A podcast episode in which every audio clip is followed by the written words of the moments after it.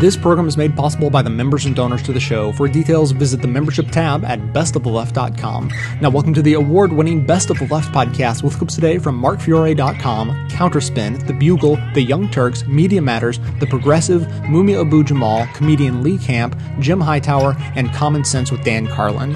And a note for our more sensitive listeners this episode does contain the subversive opinion that waging war for profit and global hegemony may be less than noble. Tired of all the war in Waziristan? Taliban a little too crazy and religious for your taste? Sounds like you need CIA's Heart and Mind-O-Matic. Commonly called drones, the Heart and Mind-O-Matic is designed for innocent villagers like yourself. If you're caught in the middle, the Heart and Mind-O-Matic will make you absolutely certain which side you're on. We'll win you over by bombing your village, killing your family, and bombing the funeral. Sure, the Taliban is crazy, but can they do this? Wait for it. Wait for it. Republican invented, Democrat perfected. The Heart and Mind-O-Matic spreads hearts and minds all over the region. And with built-in CIA constitutional cloaking technology, the Heart and Mind-O-Matic is virtually invisible in America. So you'll enjoy the benefits day after day after day makes war easier, spreads it around the globe. Let the Heart and Mind-O-Matic make you absolutely certain which side you're on. Ours, right? Right?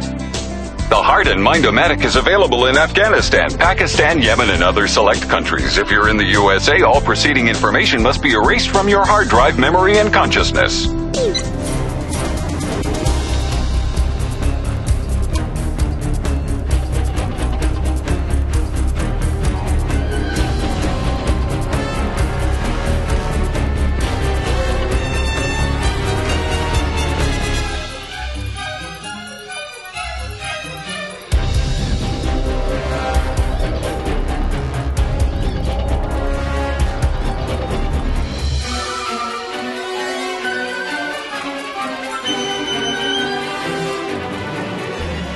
U.S. government officials don't speak on the record about the CIA drone war in Pakistan. But that changed for a minute on January 30th when President Obama responded to a question about drones and civilian deaths. No, not a question from a mainstream journalist, but from a participant in a live web interview hosted by Google. The New York Times reported the exchange the next day under the headline Civilian Deaths Due to Drones Are Not Many, Obama says.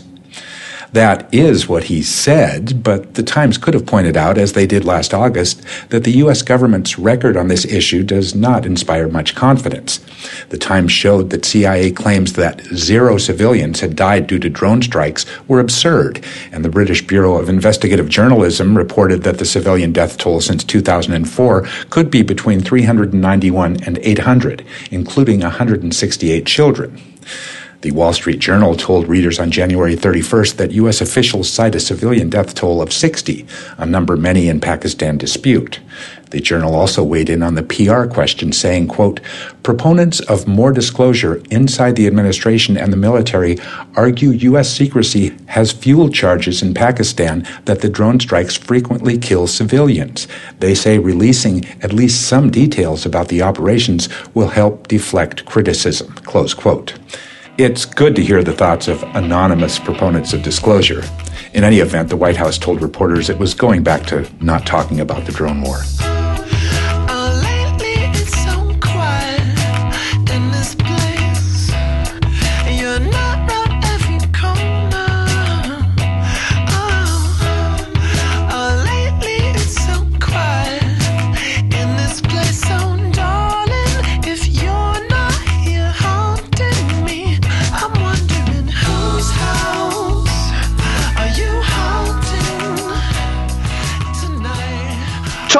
Story this week Syria story time. Are you shifting uncomfortably? then I'll begin. Now, you may not have heard much from uh, Syria in the news over the last few weeks, but don't be mistaken. That's not because there's nothing happening there. It's just that it's too dangerous for journalists to be there at the moment. It's basically the opposite of nothing happening Everything seems to be happening there as the international community desperately tries to look the other way and turns up some music to try and drown out any of the bangs coming from Damascus. But there may not be enough sand in the world for us to put our heads in for much longer. The story so far is this. Last March, when the Arab Spring started boinging around the region excitedly, people in Syria started looking around and saying to each other, hey, um, this Assad guy that we've been living under for over a decade, does anyone else think he might be a bit of a dick? Then diving for cover as bullets started whizzing past their ears. Uh, the UN estimates that more than 5,400 people have been killed since the unrest began, with more than 100 this last Monday and 37 more uh, last Tuesday alone. Human rights groups say that more than 7,000 people have actually been killed, and the UN replied by saying they actually stopped counting in January, explaining it was too difficult to confirm. Uh, they might be confusing the word difficult with the word depressing there, Andy, but they'd be right either way. And that is a bad sign. When the UN stop counting the number of people being killed in your country, you, at the very least, are going to have a house price problem. that is the best of your many substantial and immediate problems. A lot of problems uh, in terms of the international community's response to the Syrian problem. Uh, the fact that Russia uh, does not want to annoy Assad. They don't want to force Assad to do the decent thing and take a bit of a break from treating his own country like an unwanted Christmas gerbil. And the reason for this, John, is perhaps slightly influenced by having $4 billion worth of arms contracts on the go with Syria. Now, John, as any good businessman will tell you, when you have a valued customer like that, you have to treat them with respect. if they're having a little bit of trouble, you cut them some slack, whether that trouble is in their personal life, or financial trouble, or having a mass rebellion to deal with and 7,000 civilian deaths to explain. The customer is always right, John, particularly when that customer buys 10% of your global arms exports. Yeah, that, that is basically the Russians' response. The customer is always right. And, uh, and with the rate at which Syria is using weapons against itself, it's literally become a boom industry for the Ruskies. Now, you might think, well, hold on, hold on. Are the Russians not directly in contravention of the arms embargo to Syria? To which the Russians would say two things. One, shut the f Who asked you to open your fucking face? And two, they would argue, as they are, that they're simply fulfilling existing contracts, not signing any new ones. See, Andy, they're just respecting contractual law.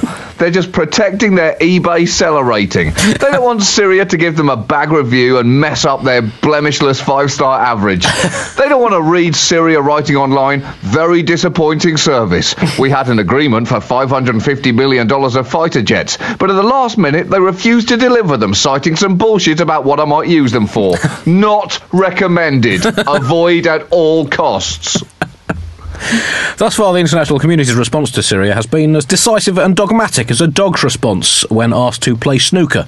Confused, not fully understanding what it's supposed to be doing, held back by logistical concerns, but prepared to pose for pictures to make, make it look like it's actually doing something. on uh, on Saturday, the Arab League announced that it was suspending its month-old monitoring mission inside Syria because it was getting too dangerous. And again, Andy, that's not good.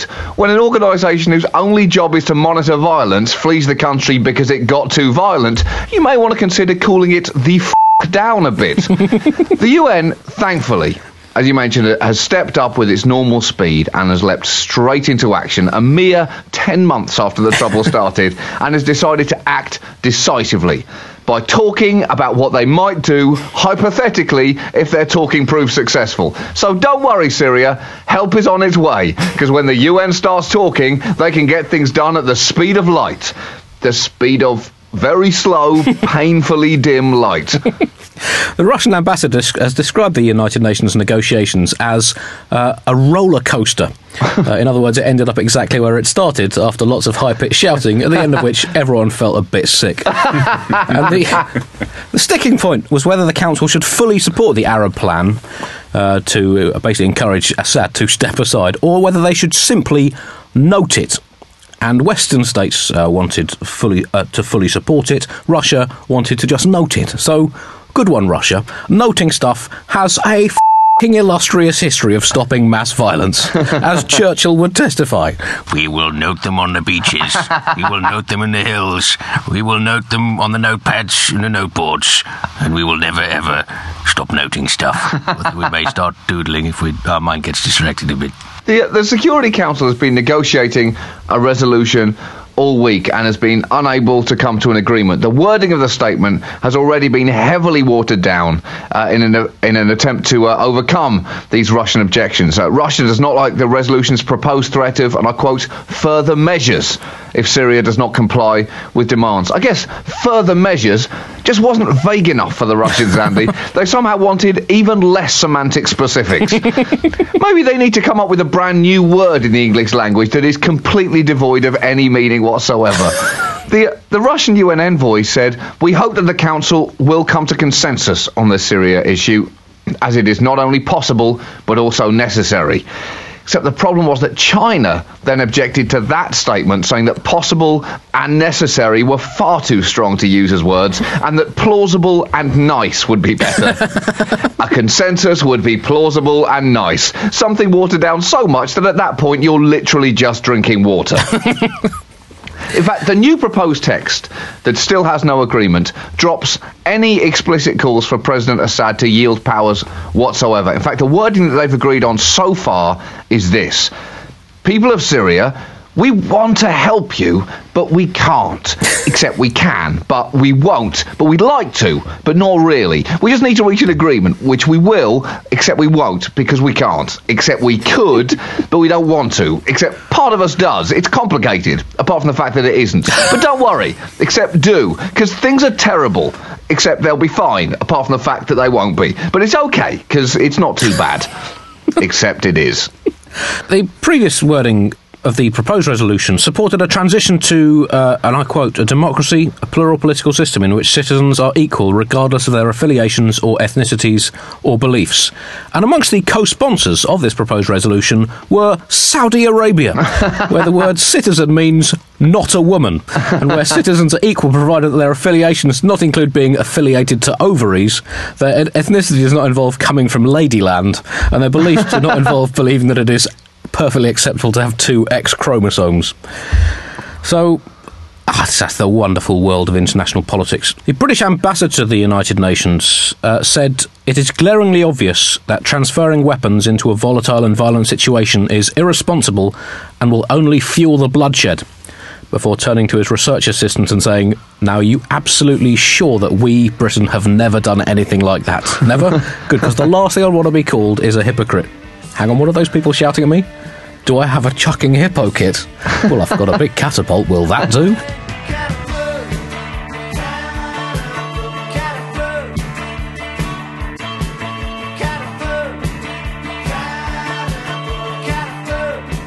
I hope you enjoyed this show, but also consider it a valuable tool for not only aggregating, but more importantly, amplifying our view of progressive politics in the world. So if that's true, I ask you to support this work by becoming a member of the show at whatever level you're able, as anything from a basic leftist up through the ranks of socialist, communist, Satanist, or even the most reviled level of support, George Soros. I produce 11 episodes a month of fearless coverage on all the hot button issues we face, maintaining a rock solid schedule. So if that sounds worth supporting, please consider signing up to donate as little as 5 $5 a month or even $55 a year. Members also gain access to bonus audio and video content that doesn't make it into the show itself. So for a concrete way to support a strong progressive voice, please visit the membership tab at bestoftheleft.com.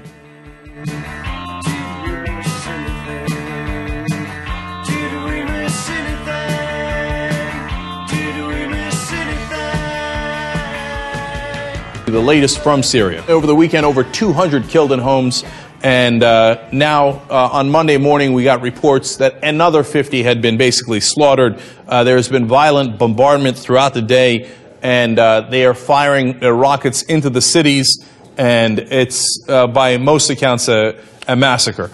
And uh, so, of course, there are a great number of people that are irate over this issue, as they should be. there was a Security Council vote, and to give credit to the Americans and the Europeans, they were on the right side here, and you know, it's not an incredibly strong resolution. It's not to take action. It's not to take military efforts. It's simply to say that the sanctions should be stronger and that the Arab League proposal to have Assad step down and have a unity government led by his vice president is the way to go. So it's not a particularly strong resolution, but Russia and China blocked it anyway. So their actions here have been reprehensible. Uh, when, you know, you're, and of course, the one uh, government that totally agrees with Russia and China is Iran. All three are incredibly happy to suppress uh, democratic movements within those countries. And apparently, if you, uh, you know, uh, protest those governments and the government does a violent crackdown, China agrees, Russia agrees, Iran agrees. That is not the right side to be on. Uh, here's what U.S. Uh, Secretary of State Hillary Rodham Clinton had to say quote, we will exp- work to expose those who are still funding the regime and sending it weapons to be used against defenseless Syrians, including women and children. We will work with the Friends of a Democratic Syria around the world to support the opposition's peaceful political plans for change. And then when she was talking about the United Nations vote, where again it was 13 to 2, the Russians and the Chinese vetoing, she said, quote, what happened yesterday at the United Nations was a travesty. And uh, spokesperson for David Cameron in uh, the UK was equally harsh. Quote, Russia and China are protecting a regime which is killing thousands of people. We find their position both incomprehensible and inexcusable. By supporting that regime, they are strengthening it and allowing it to continue with that violence. Now, you have to give some credit here uh, to the European powers and the U.S because Assad had basically quietly not caused any trouble for Israel, and hence uh, they really didn't bother with him too much, to be honest. And plus, they don't have oil in Syria, so there's no way anybody's going to do any military action. But at least, you know, in the face of these massacres, they at least have the nerve to say, hey, you know what? You shouldn't do that, and we should strengthen sanctions against you, and there should be a new government. Russia and China won't even go that far. It's despicable. Now, are we actually going to do something about it? Oh, go, go, go. Of course we're not going to. Let's listen to President Obama on this. I think it is very important for us to try to resolve this without recourse to uh, outside military intervention. I think that's possible. So, uh, no outside military intervention. Uh, there are reports from, um, you know, the people on the ground uh, that are getting killed saying that, uh, will anybody help us? We're, literally we're dying out here, and there are reports of body parts uh, found throughout the cities. And unfortunately, the answer is apparently help is not on the way. Uh, and it's it's look, I don't know that going into Syria is the right thing to do. Um, but it, it's as you see the pictures in the video, it, it's a little, it's a, it's not a little, it's a lot sickening, and uh, and it's frustrating. Uh, we should at least do the bare minimum. Can we not do that? But apparently the Russians and the Chinese think it is too much to ask for.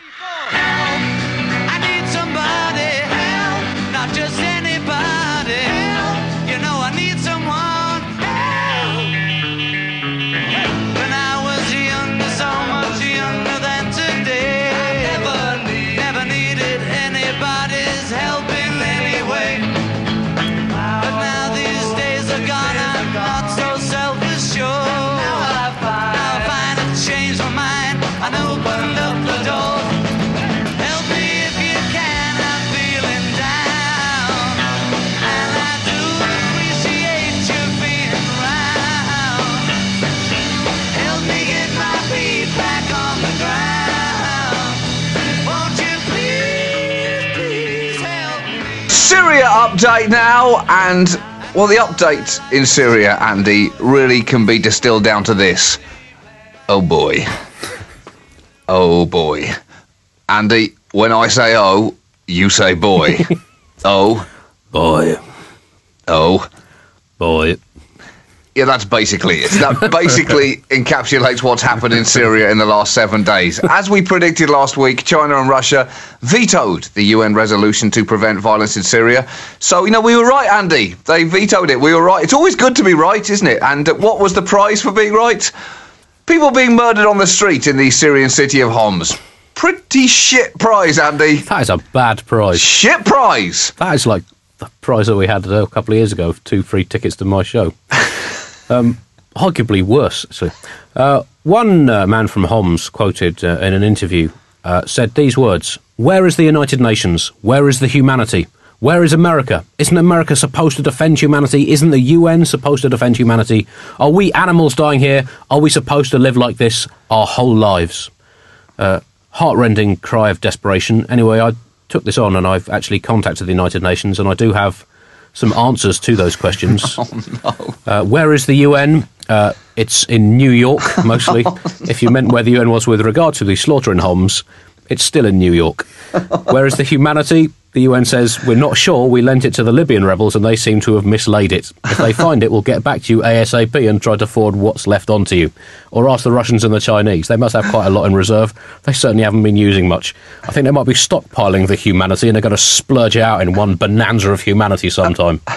Where is America? Answer None of your business. It's spending some quality time with itself. Isn't America supposed to defend humanity? Answer Yes and no. Ideally, yes, but no if it defends humanity the way it's often defended it in the past. And it depends where that humanity is. If it's in Rwanda, then no. Isn't the UN supposed to defend humanity? Ditto. But it's hard trying to defend humanity when the Russians are defending defending humanity themselves. Are we animals dying here? Answer The UN advises that during periods of intense bombing, please keep your pets indoors. The bangs will oh, make them jumpy. Are we supposed to live like this our whole lives? Answer How long is a piece of string? Oh, Andy, that was that was painfully funny and painful. I'll take that as a compliment, John. Uh, Syria certainly did Russia and China and itself no favours. It was hard enough to justify uh, the veto, and Syria even started bombing Homs before the vote was taken. To which I'm pretty sure Russia responded, Jesus Christ! Can you not just wait six hours until this vote has actually happened? You're killing me here. Metaphorically, obviously, you're literally killing your own people in their hundreds, which I, Russia, incidentally, have no problem with. It's just, there's an etiquette to doing these things, Syria. Don't start firing until my veto has given you the green light. What are we, barbarians?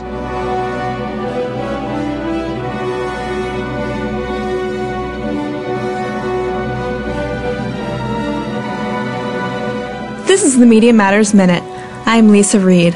Fox News figures are lambasting President Obama as weak for apologizing to Afghans after U.S. military personnel burned copies of the Quran. Here's former Bush aide and current Fox contributor Karl Rove. The president has, I think, unnecessarily apologized, uh, you know, abjectly apologized to the Afghan government for this. And uh, look, it was a mistake, but we made it worse by uh, showing weakness, and we've already shown plenty of weakness in Afghanistan and elsewhere around the globe because of this. But Rove failed to mention that in 2008, President Bush apologized to Iraqi Prime Minister Nouri al Maliki after an American sniper used a Quran for target practice in a predominantly Sunni area west of Baghdad. The president's press secretary at the time, Dana Perino, who is also now a Fox contributor, said they were taking the situation, quote, very seriously.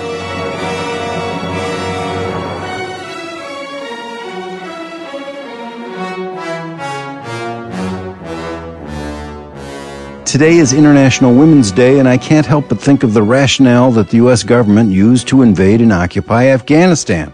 It wasn't just to get bin Laden, who quickly fled to Pakistan anyway. No, it was also, we were told, to free the oppressed women of Afghanistan.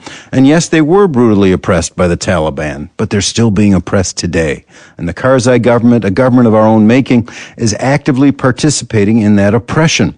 Last week, Afghanistan's Islamic Council issued an edict that said, and now I'm quoting, men are fundamental and women are secondary. It said women need to wear the full hijab and not to mingle with men in schools or businesses. It said women can't go outside unless accompanied by a male. And it said men could beat their wives for Sharia compliant reasons.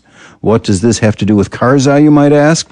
Well, Karzai's office posted the edict on the president's website, and Karzai himself endorsed it at a press conference. So, after more than 10 years of U.S. war and occupation there, after the loss of more than 1,800 U.S. soldiers there, the U.S. is now supporting a government that officially declares women to be second class citizens. That's nothing to celebrate on International Women's Day. I'm Matt Rothschild, and that's how I see it. We have plowed and we have planted, we have gathered into barns, done the same work as the men with babies in our arms. But you won't find our stories in most history books you read. We were there, we're still here, fighting for the things we need. We were there in the factories, we were there in the mills, we were there in the mines, and came home to fix the meal. the picket lines. We raised our voices loud. It makes me proud just knowing we were there.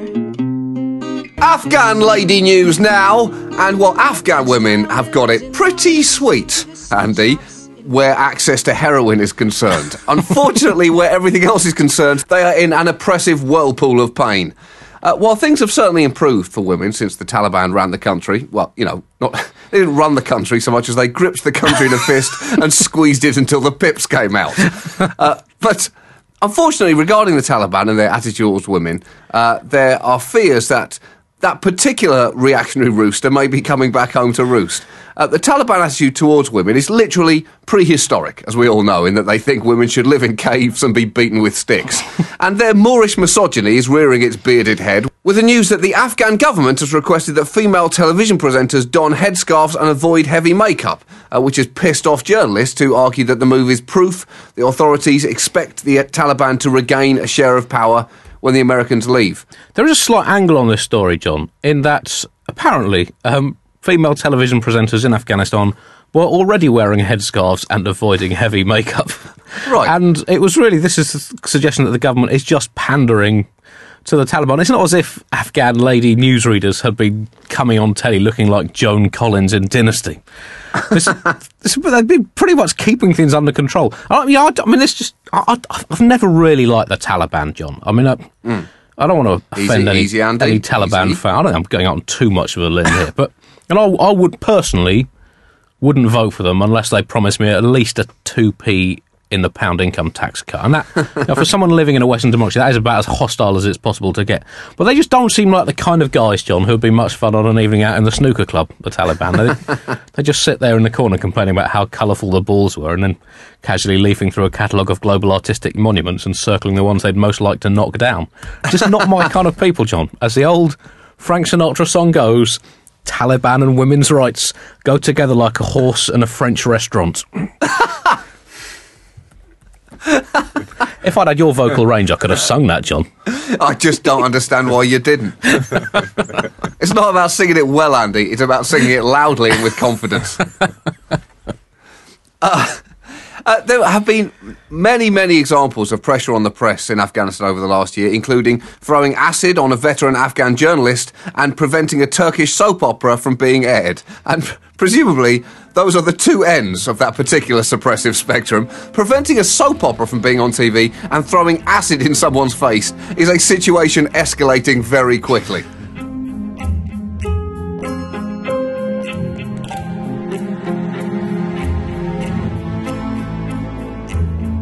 As an anti consumerism advocate, I'd like to encourage you to shop less, don't buy things you don't need, and only buy the necessities from local, independently owned businesses. That said, if you don't take this good advice, then at least there's a way to shop that helps support this show at the same time. Simply click through to Amazon.com, just one of the major companies under constant boycott by one liberal cause or another, from the banner posted at bestoftheleft.com. Better yet, click through just once and bookmark that link to use every time you shop. Your shopping experience will be identical to normal. It will cost you nothing extra, but 7 to 8% of the cost of your order in soulless corporate blood money will be siphoned off and used to tremendously support the production of this show. Thanks for doing the right thing, whatever you consider that to be.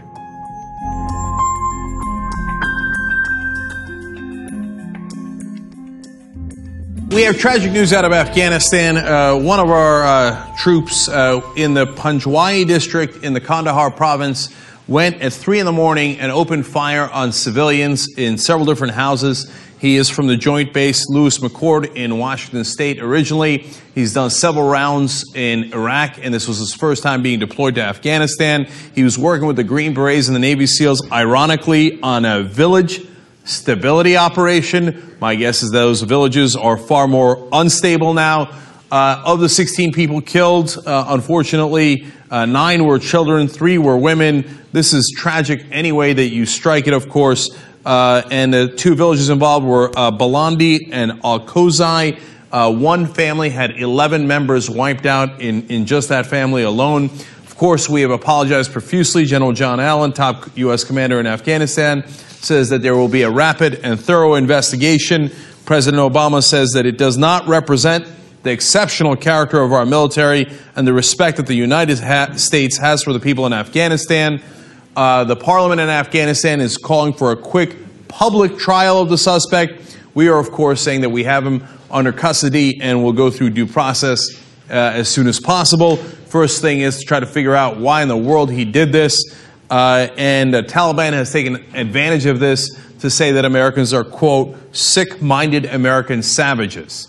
Well, you know that we've uh, accomplished our mission in Afghanistan. When the Taliban is calling us savages, and the fact that 16 civilians are killed, uh, including so many women and children, leads you to wonder what in the world we're doing there. And so, uh, as this is an absolute uh, disaster, and remember last time around when there was the 30 people killed because there had been a burning of the Quran, I said that uh, I wasn't sure that the president should apologize for that because it was an accident.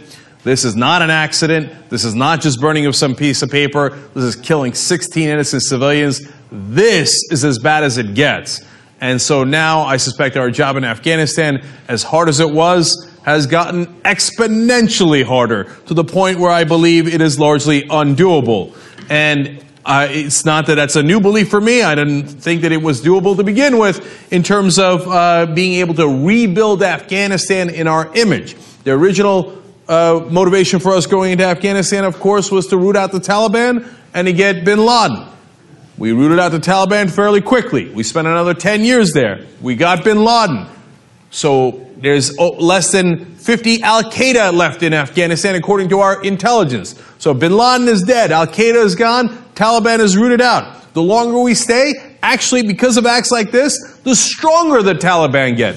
Let me give you some stunning numbers from Afghanistan. When they asked 15 to 30 year old men in the two southern provinces we are trying to get under control uh, if they knew what 9 11 was, in other words, do you have any idea why the Americans are here? 92% of respondents said they had no idea what 9 11 was. And uh, one of the teachers that they asked, this is one of the teachers, said he didn't know what it was either. He thought maybe it had something to do with a fire in America and said, but probably the Americans said it as an excuse to invade Afghanistan. We're doing great there. So the people that are fighting us have no reason why, uh, have no idea why we're down there to begin with, and they're fighting us because we're there.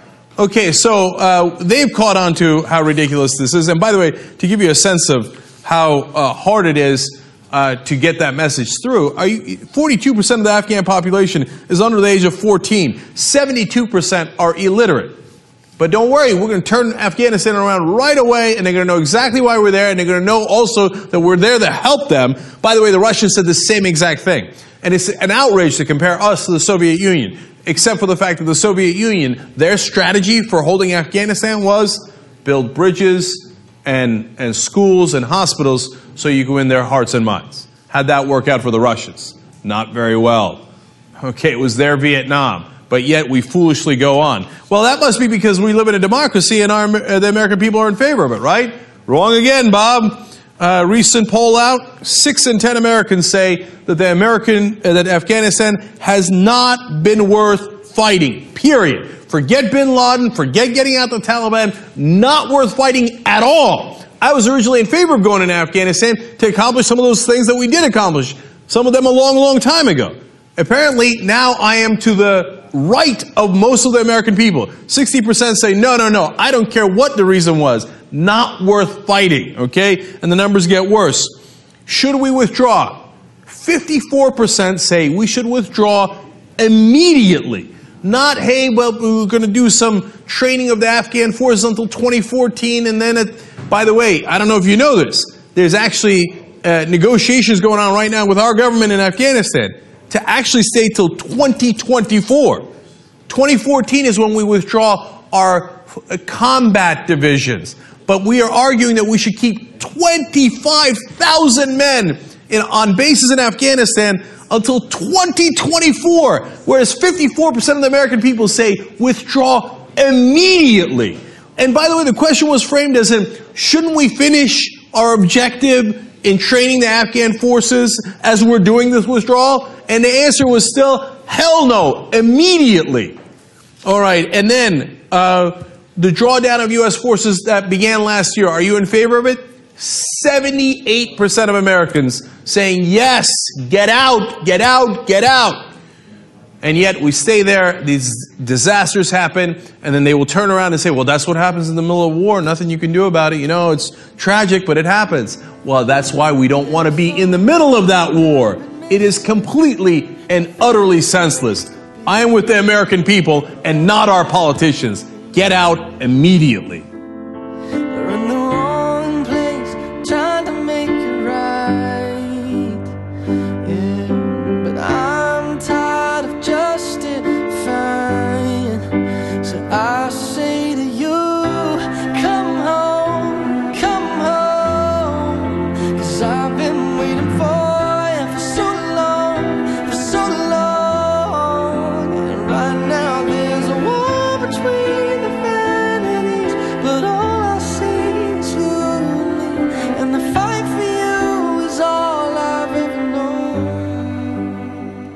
Son of Haditha. For those in on the carnage that is the Iraq War, the term Haditha tells it all. Haditha is not a person, it is a place, a village in Iraq where U.S. soldiers went on tilt, killing several dozen Iraqis, men, women, and babies. The Haditha massacre happened six years ago, but it wasn't formally resolved until several weeks ago when an American sergeant, Frank Wuterich, got off virtually scot-free. Charges against most were dropped, and one soldier won acquittal. To call it a whitewash would be an understatement. It seems that now that a formal U.S. troop withdrawal has been declared, there is no longer a need for the PR of seeming to have a fair trial when Americans kill innocent Iraqis. If anybody believed Americans went to Iraq to help them, Haditha erases that lie. Within weeks of Haditha's resolution, one U.S. soldier goes on tilt in Afghanistan, spraying civilians, going house to house, killing some 16 people at least. As in Iraq, so in Afghanistan. An imperial army invades, armed with words like democracy, human rights, women's rights, and stopping torture. Then Haditha happens. Then Abu Ghraib happens. Then Kabul happens. In fact, empire happened. And we are all watching its degeneration as we speak. Afghanistan, Iraq. Is Iran next? From Imprisoned Nation, this is Mumia Abu Jamal.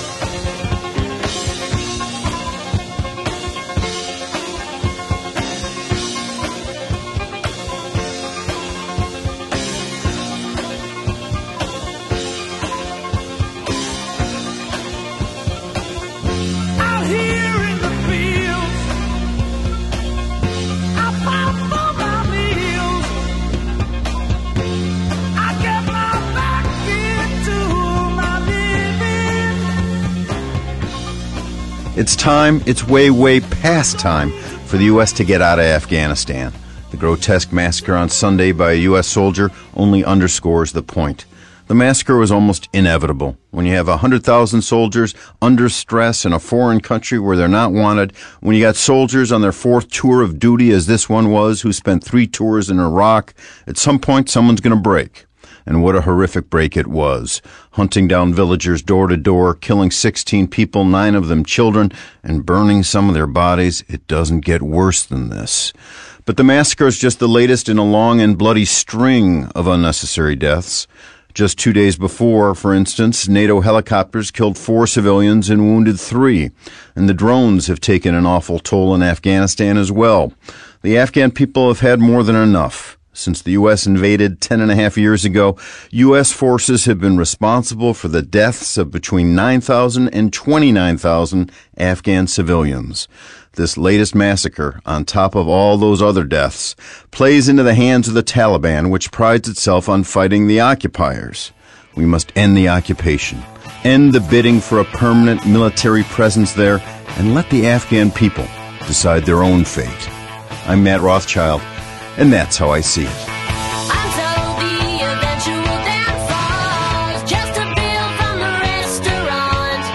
The mission of this show is to aggregate and amplify the best voices of the truly liberal media, and now you can play a critical role in helping fulfill that mission. I pick out the best clips I hear to share with you, and now you can do just the same thing extremely easily. Now available at bestoftheleft.com, each clip I play is made available individually with simple buttons that allow you to share your favorites on your networks through Facebook, Twitter, by email, and beyond. By myself, I can amplify this content to thousands of people, but collectively, we have the potential to reach millions. No kidding. Become your own media activist by taking one minute to share your favorite content a couple of days each week, help more people plug into the truly liberal media, and be an integral part of this extremely virtuous cycle. Thanks so much for your help.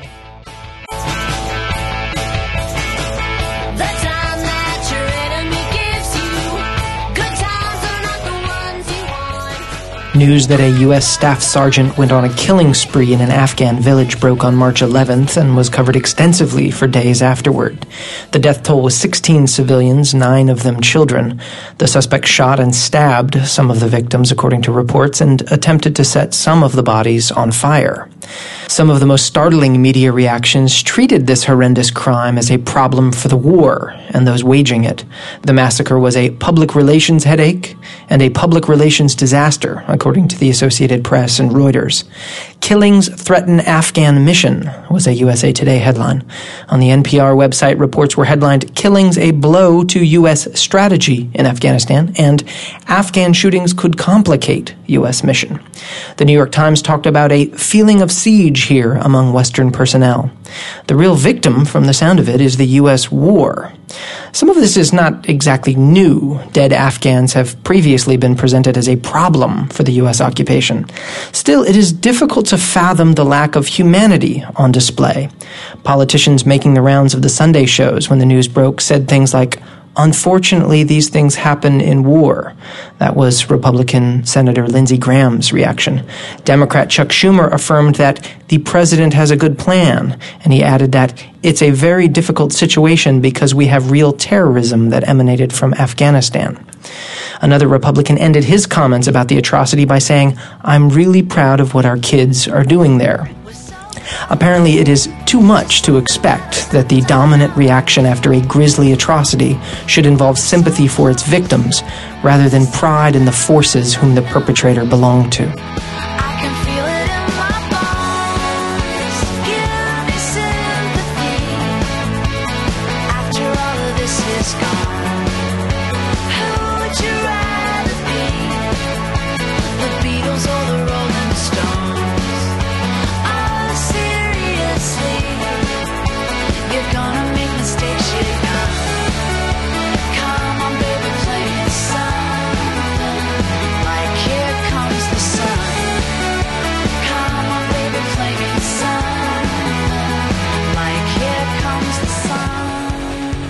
Is your moment of clarity from LeeCamp.net.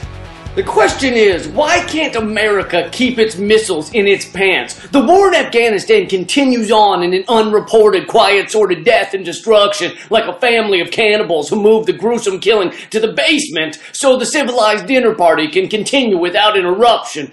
Historically speaking, we have been involved in more wars for fun, profit, shits, and giggles than we have for necessity. So why can't we keep our missiles in our boxer shorts? Because there's too much money to be made from it. There is lots and lots of cash in building bombs and helicopters, cargo ships, and oil pipelines, and taking the resources from faraway lands. A Chris Christie sized pile of money. There's very little money in love and peace and being good to each other. I once tried to open a, a hugs booth here on the street corner, and I figured if a single missile costs roughly a million dollars, then I will only have to charge like a mere, you know, $3,200 for a hug. But the business was a, a, flop. It didn't do well at all. This is why you've heard of the free hugs campaign, because that's the going rate for a hug. Free. Not even a fucking nickel. But war is not sold to us as a profit making machine, is it? It's sold to us as a necessity, an absolute need to protect us from bad guys. Our Defense Department struts out every five years or so and says, Holy flying batshit, Batman! We have no choice but to bomb Iran. It's the only way to keep us safe. You know how we've been grabbing your balls at the airport? Well, that's not enough anymore. We have to blow their balls clean off their bodies. It's the only way. They should end that speech with, oh yeah, we're gonna make a shitload of money too, and then run off giggling like schoolgirls. General Smedley Butler, one of the most decorated Marines of all time, had this to say after his service was through. He said, I helped make Mexico safe for American oil interests. I made Haiti and Cuba a decent place for the National City Bank boys. I helped in the raping of a half a dozen Central American republics for the benefit of Wall Street. I helped purify Nicaragua for the International Banking House of Brown Brothers. I brought life to the Dominican Republic for sugar interests and made Honduras right for American fruit companies. Saw to it that Standard Oil went about their business unmolested. I might have given Al Capone a few hints. The best he could do was operate his racket in three city districts. We operated on three separate continents. And if a guy with a name like Smedley tells you you're fighting too much, you take that shit pretty seriously.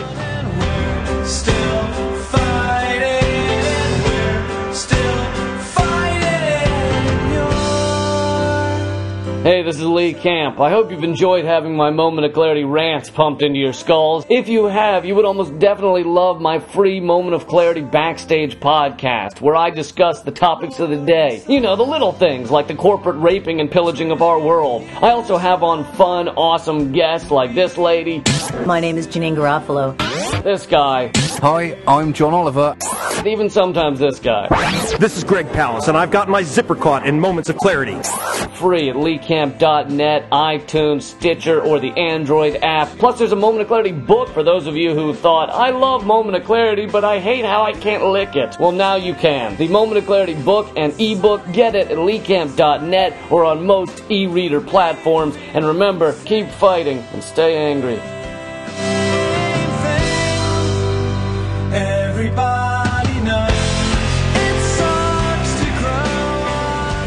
A citizen's willingness to speak truth to power is essential for the well being of a democracy. Equally essential, though, are citizens willing to risk their personal well being by standing up to speak truth about power. Meet Lieutenant Colonel Danny Davis, a 48 year old career Army man who fought in our two Iraq wars and has had two year long deployments in the Afghanistan war. He's often seen top commanders try to put a positive spin on a negative military situation, but in our Afghanistan quagmire, Davis saw that the candor gap had become a chasm, going from spin to outright lies. Last year, he heard the top U.S. commander in Afghanistan tell Congress that the Taliban's momentum there had been arrested and that our mission was, quote, on the right azimuth to succeed. That went against everything Davis himself was experiencing, and most significantly, it defied what casualty statistics were revealing. You can't spin the fact that more men are getting blown up every year, he says. So Davis became a whistleblower, going to the media and Congress in January and writing a scathing article in the Armed Forces Journal that asked pointedly, how many more men must die in support of a mission that is not succeeding? Lieutenant Colonel Davis knows that he's now in a rough spot, having bluntly spoken truth about the powers who are many ranks above him. I'm going to get nuked, he says resignedly. Indeed, a Naval War College ethics teacher has already denigrated Davis as an underling who thinks that he knows better than the brass. He's gone outside the channels, sniffed the ethicist, and he's taking his chances on what happens to him. This is Jim Hightower saying, Yes, he is, Professor. And America needs more stand up, truth telling patriots like Danny Davis, who have the guts to go outside channels when necessary. Where should I begin? The only thing I thought of was the end. It's a new wave of ecstasy, seeing things that you shouldn't see when they're right there under your skin. Think back, things I've tried. Think again, it's not too wise. Here's the way I look at it, folks, and I think the silver lining here might be an, an, incredible boon for the country. It's almost like some sort of a weird Buddhist parable, though. I mean, you know, sometimes opportunities for change come in the strangest sort of disguise. You know, like national bankruptcy. If you can't afford stuff that we probably shouldn't be doing because it's probably bad for us, but it's impossible to give up, and you have to give it up through no choice of your own, might that not be a positive thing? You know, here, let me explain this. And again, take this with a grain of salt, okay? Because I had to write a paper about this in middle school, and I got a C minus by the skin of my teeth on this subject, so I may not know what I'm talking about. But this reminds me so much of like a poison crown. You know, the Second World War happens and the United States is sort of crowned with global leadership or leadership of the free world, is what we called it at the time, right? To sort of highlight this um, giant war of humanity between the free world and the non free world. And the crown seems like this wonderful thing. The United States has been granted what a lot of people at the time said, well, we deserve it. You know, this is what you get for being liberty and the champion of the freedom of the humanity, blah, blah, blah, blah, blah. Okay, well, the crown's poisoned the paper I got a C minus on by the skin of my teeth in middle school was about The Lord of the Rings, J.R.R. Tolkien's classic, right? And the reason I got the C minus was apparently I didn't get any of the sub themes right or understand the themes. But when I look at it now, the whole theme of the ring is the and, you know people are going to listen to me go Dan you're an idiot that's the main theme and you never got it but the whole theme of the of the ring of power being something that seems like this unbelievable gift how did this fall? How we're so graciously lucky that this fell into our hands, and maybe even we secretly deserved it. And forget about you know any bad that's been done in the past with any power like this. We're going to use this power for good, and then it turns a good, upstanding, admirable hobbit into something that's a you know caricature of what it used to be, a negative caricature. I'm not saying the United States is Gollum at the moment. I'm just suggesting it's a lot more Gollumish than it used to be.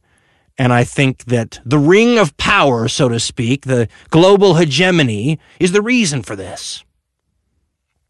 And that our inability to afford all of this now may be the only logical way you can break an addiction to you know, the military industrial complex and all the things it does for us. I mean, people on my board were saying you'd be you'd be really sorry if it went away. You think you're hemorrhaging jobs now, you know, do away with uh, you know, Raytheon and those people and you'll be sorry. I'll tell you what though, folks. Do you think and I could be wrong about this too. Do you think Americans if you told them that the reason we have to keep the kind of foreign policy we have now, the reason we have to intervene in all these countries in the world, the reason we have to send our soldiers to fight and die and have long term problems in these conflicts is because if we don't, our economy won't be good. We all might pay more at the pump. Your taxes might be higher. Your life might not be as prosperous if we don't go to other countries and violently, you know, deal with people there. Now, I could be wrong, but I don't think Americans are going to listen to that and go, you know what? You're right. We're more like the ancient Assyrians, and we're going to involve ourselves in the world because wars can be made to pay if they're fought correctly. And spending on weapons that kill people are great for our economy, so we're all in. I think there's a contingent of Americans that might go for that. But here's how you know it wouldn't play all that well in the heartland. Because, folks, if it would, we'd sell it that way. We wouldn't be talking about, well, we're going to overthrow a murderous dictator and weapons of mass destruction and all this. We'd say, hey, we need to go into Iran, or your taxes are going to go up. On second thought, if that was the argument openly, I might be even more afraid for the Iranian people. That might be a tough decision for some people. I guess just see Fox News. Fox News poll shows 80% of Fox News listeners would rather bomb Iran than see their taxes go up. I don't know. Just guessing. I think, ladies and gentlemen, that these sorts of financial perfect storms that are hitting the United States or about to hit the United States or will hit the United States soon or whatever provide opportunities. Opportunities that would not otherwise be there if we had to depend on our, you know, political system to deliver them. And the opportunities aren't just in things like, you know, global world preeminence and leadership and all that. The fact that, you know, nationally speaking, our wallet is going to be lighter than normal, is going to, I hope, provide a little chance to rebalance our portfolio in a number of different ways. You know, when your budget shrinks, you tend to look a little bit more harshly, you know, at what you need to keep and what you can do away with, and where there's just too much inefficiency and waste to put up with stuff anymore. A perfect example is something that Samuelson talks about in this article a lot Medicare and Medicaid. These are what pass for, you know, government health care here in the United States. horribly expensive, terrible growth rates, and something that in any other industrialized country in the world they would look at and laugh, and maybe they do. Both of those programs, along with veteran affairs, um, healthcare, and all that stuff, should be part of one system.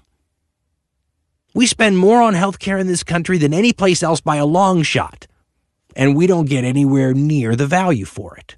That's something you can get away with when times are flush. When all of a sudden we're looking for efficiency wherever we can get it. The way the system is now seems horribly inefficient.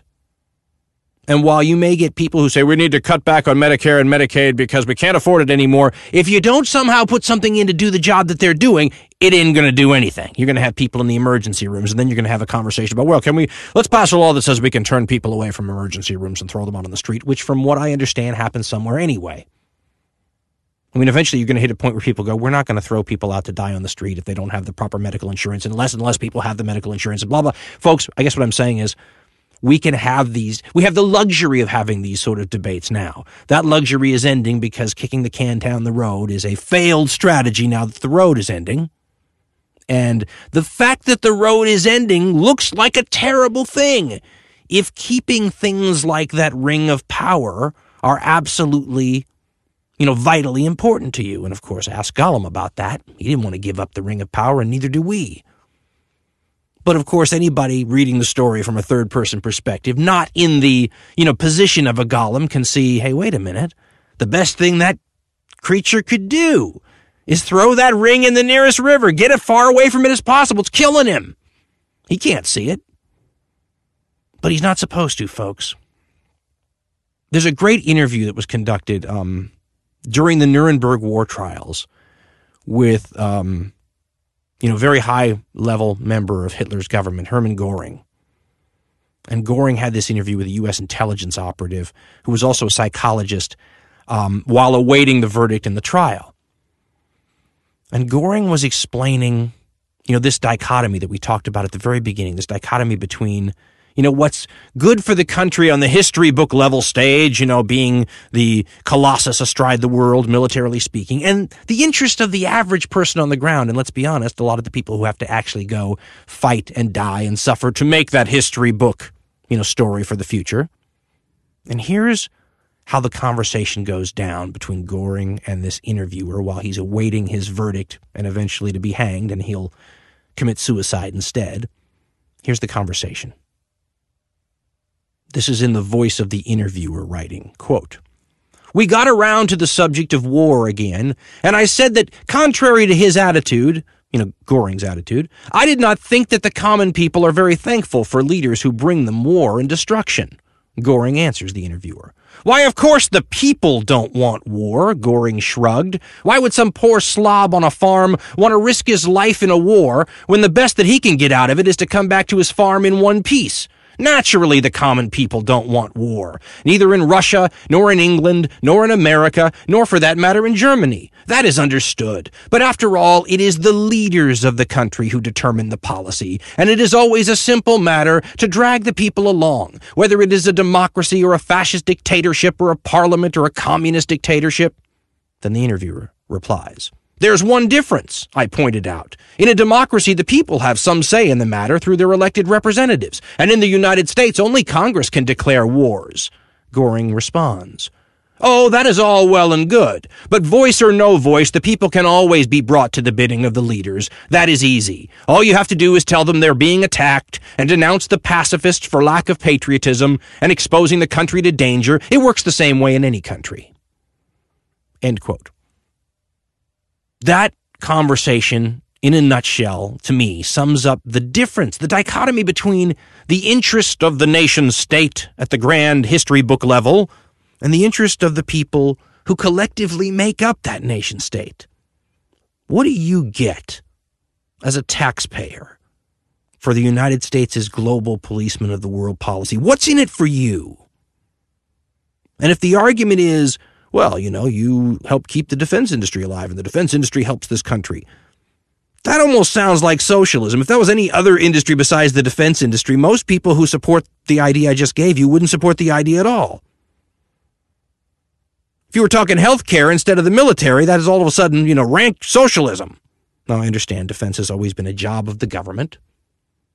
But as we've said in many other shows, there's no logical line defining a prudent level of defense from a crazy, you know, overspending level of defense because someone can always say, listen, we're vulnerable. You're crazy. You want to weaken the nation? And Goring just gave you all the talking points right there in 1946. Our country is about as enthusiastic of giving up its global position of power, its ring of power, as were all the other superpowers before it. You just don't tend to find superpowers who are eager to hand the ring off to somebody else. But who does a country exist for? Does it exist for the history books or the leaders or the 1% of people who maybe make a killing, pardon the pun, on um, you know all of this global foreign policy? Or does it belong to the average people that Goring was talking about, the poor slob on a farm who, at best, will get out of the war, the chance to come back to his farm?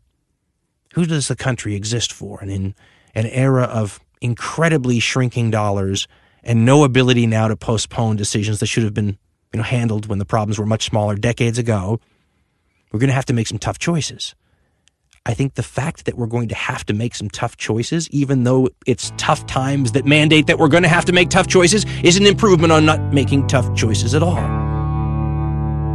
We may have to throw the ring of power away now, folks. Sounds like a horrible waste, doesn't it?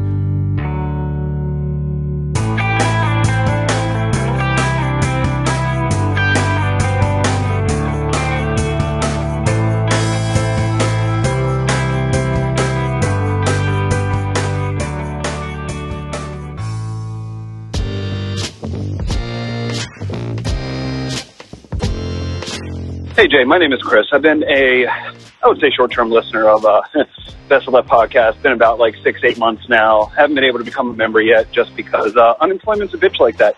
Um, I just wanted to leave an activist call uh, to action uh, based on your recent little prefaces to your episodes where you warn your sensitive viewers. Um, I just listened to your March 5th episode, and uh, your line about profanity literally made me chuckle as I was uh, walking to work, uh, which I am still doing now. So my activist call to action um, really has to do with uh, verbiage and um, the, the kind of passion and anger that comes with words. Um, for many, many years, you know, people are always saying, oh, if you don't have anything nice to say, don't say anything at all. Observing politics recently, it really makes me feel like that kind of sentimentality has been very damaging uh, for many, many years because in some instances there really is just no nice way of saying some things. And, you know, I, I've become quite the fan of the Young Turks and a number of other leftist and progressive uh, media pundits, I guess they would be called. And just, you know, hearing them exert their passion without inciting any kind of uh, damaging rhetoric or violence or anything of that nature, and not being able to say fuck, shit, cock, or damn every once in a while to really kind of drive in the point without having to dance around the issues like many pol- uh, politicians do, you know, with their little double speak and being able to talk for hours without actually saying what they're actually trying to say because they're afraid of offending somebody's sensitive men- uh, sentimentalities or what have you. So for you, for myself, and for many others out there that are just frustrated and feeling like their mouths are taped shut because there really isn't anything nice to say sometimes about any particular issue, um, I say ball up that passion, bring it forward. You know, don't be afraid to say what you need to say and speak from the heart. But that is a double-edged sword. We cannot incite violence or dangerous or hateful rhetoric against others, but we are in a day and age where the intent behind the words should mean more than the words themselves. And that would be my activist call to action. Uh, Jay, love the show. Please keep up the great work, pulling all these things together for us. And um, as soon as I can afford to become a member, I promise that I will. To everyone else out there listening, if this actually happens to make it on the show, keep doing whatever it is that you're doing, and don't be afraid to speak your mind. Have a good one, Jay. Hello, Jay. Uh, I'm going to recommend a, a podcast for you. It's called Godless Bitches, and what it is, it's put out by the same people as the Atheist uh, Center, Atheist Center of Austin. Um, what they do is they take a uh, podcast of, feminist issues from an atheist secular point of view. It's been very interesting. I don't know if you if you know about it or not, but it's called Godless Bitches, and it might tie into some of the feminist uh, war on women shows that you've been doing. Take care. Bye. Hi, Jay. This is Elka in Indiana, and um, I just wanted to offer a suggestion. A couple of weeks ago, when you were doing the uh, the podcast on women's justice issues, you kind of were lamenting the lack of feminist programming and, and feminist media out there.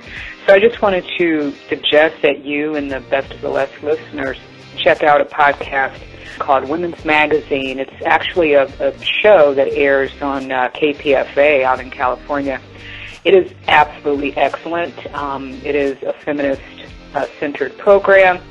And, uh, you know, these are women who are tackling some, some serious issues involving peace, justice, LGBTQ rights issues, race, class, gender, the whole nine yards from a feminist lens and a womanist perspective.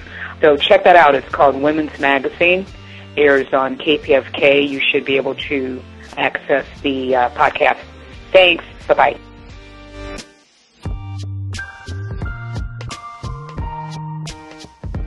Thanks for listening, everyone, thanks to all those who called into the voicemail line. If you would like to leave a comment, question, or activist call to action yourself to be played on the show, the number to dial is 206 202 3410.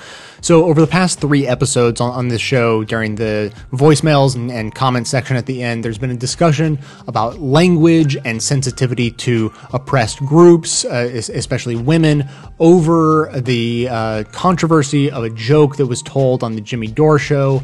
And uh, you know, I, I think I think that it was it was an interesting conversation when it was opened up to beyond you know the discussion of the joke itself, but but the use of language and and how uh, you know how important it is to be careful, but how important it is to recognize that context matters and so on and so on. Uh, so I, I, think it was a good conversation, but it has definitely run its course. And so today I just want, to give you the uh, the epilogue, which is to say that uh, I was very surprised to hear that uh, Jimmy Dore actually decided to dedicate about 20 minutes of his most recent episode to this discussion.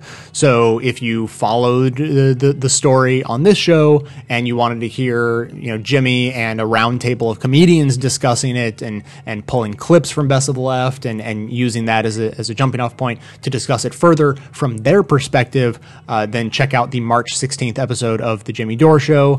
And uh, for our purposes, I'm only going to pull about a 45 second clip of it because it's it's actually uh, Frank Conniff who who told the joke. Or originally, he he used the phrase uh, "I hear she puts out," which is uh, you know out of context is a phrase that's offensive to women and perpetuates, uh, you know, slut shaming tactics and those sorts of things. In context, it was actually a joke about Rick Santorum and not about the woman at all. But it was very, very open to misinterpretation, and uh, and so he reacted during their conversation. And so uh, I wanted to play that for you, and then I'll come back right after that. But the one thing that I would, um, you know, that I would uh, take to heart is I is is I know that that my intention in that joke was directed at Santorum and his his insane anti-contraception, anti-women, anti-sex right. thing, and the irony of that his daughter of his daughter being that way. But I do agree that that I think that when it comes to the children of the candidates.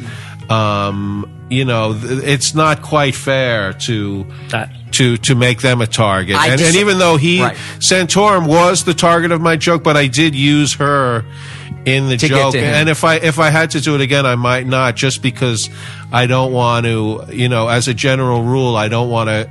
You know, I would never do a joke about Obama's uh, daughters. So those were Frank's comments, which I thought were just pitch perfect. You know, I, he didn't apologize, and I'm glad he didn't. I didn't think he needed to, and uh, you know, but he reflected on this situation and had a, a you know very nuanced uh, you know way of looking at it, which is exactly what I said I, I wished would happen. It was just like no more should be expected and, and no more could have been hoped for than to just kind of reflect on it and, and learn from it and go from there. So I was really happy about that. And then finally, uh, Mara from Pittsburgh, who uh, Jimmy used, uh, you know, several times during our conversation, and then uh, used extensively on his own show uh, she called back and wanted to clarify some of her points. She felt like she was misunderstood, and so I am uh, more than happy to give her a platform uh, to clear the air on uh, on some misunderstandings. Hi, Jay. This is Mara from Pittsburgh again.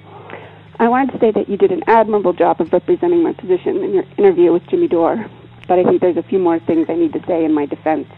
So I want to make two points that are related to the fact that I completely agree with Mr. Dore that context is everything. First, I was trying to show that in this context, the words were offensive by juxtaposing it with another very similar context in which similar sorts of words would obviously be offensive. Second, I didn't say that there were any words that should never be used by a comedian or anyone else for that matter. There are numerous contexts in which slut, fag, nigger, etc. are perfectly acceptable, and there are plenty of brilliant comedians who use them. I also like Chris Rock and The Simpsons, but as we agree, context is everything. And in the context of the bit they were doing, it was offensive. The context of the joke being made by a progressive on a progressive radio show means that I'm not angry with him or I don't hold it against him. What I was trying to do was explain why Joe from China and myself, and possibly others, sounded offensive in the context it was in. I do hope this helps, because I, I don't like being misunderstood. Thanks, Jay. Keep up the good work. There we go. So I will have Mara's words be the last on the subject, and and then my final note on, on the whole discussion is that if you do uh, end up hearing the Jimmy Dore discussion on his show, just for context and clarity and, and all of those things, I just want everyone to be uh, aware that the conversation that was recorded for his episode took place before he came on and had the conversation with me that you may have heard on the previous episode of this show.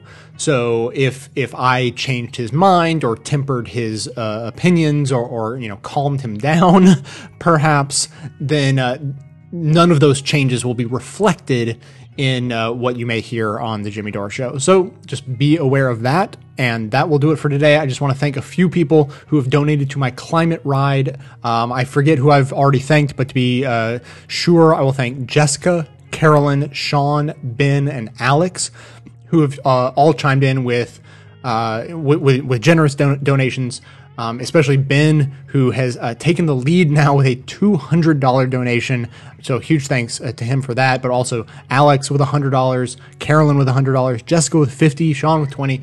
It all adds up and has uh, springboarded me to 90% of my goal. So I only need to raise, uh, if my math is correct, uh, which I don't necessarily trust, uh, $246 to reach my goal uh, of raising $2,400 for three separate climate and clean energy nonprofits who I personally know and trust obviously we're almost there. Uh, keep the donations coming in until uh, until we hit that goal. And i will do my best to ride my bike 300 miles between new york and dc to uh, uphold my end of that bargain so that's it for today. Of course, if you would like to support the show, become a member make an individual donation uh, to support this work. Stay tuned into the show between episodes by joining up with us on Facebook and Twitter. And for details on the show itself, including links to all the sources and music used in this and every episode, all that information is always listed in the show notes on the blog. So coming to you from far outside the conventional wisdom of Washington, D.C., my name is Jay, and this has been the Best of the Left podcast, coming to you every third day, thanks entirely to the members and donors to the show from gmail.com. Thought by black and white, you took apart a picture that wasn't right. Pitch burning on a shining sheet, the only maker that you wanna meet. A dying man in a living room, whose shadow bases the floor. will take you out.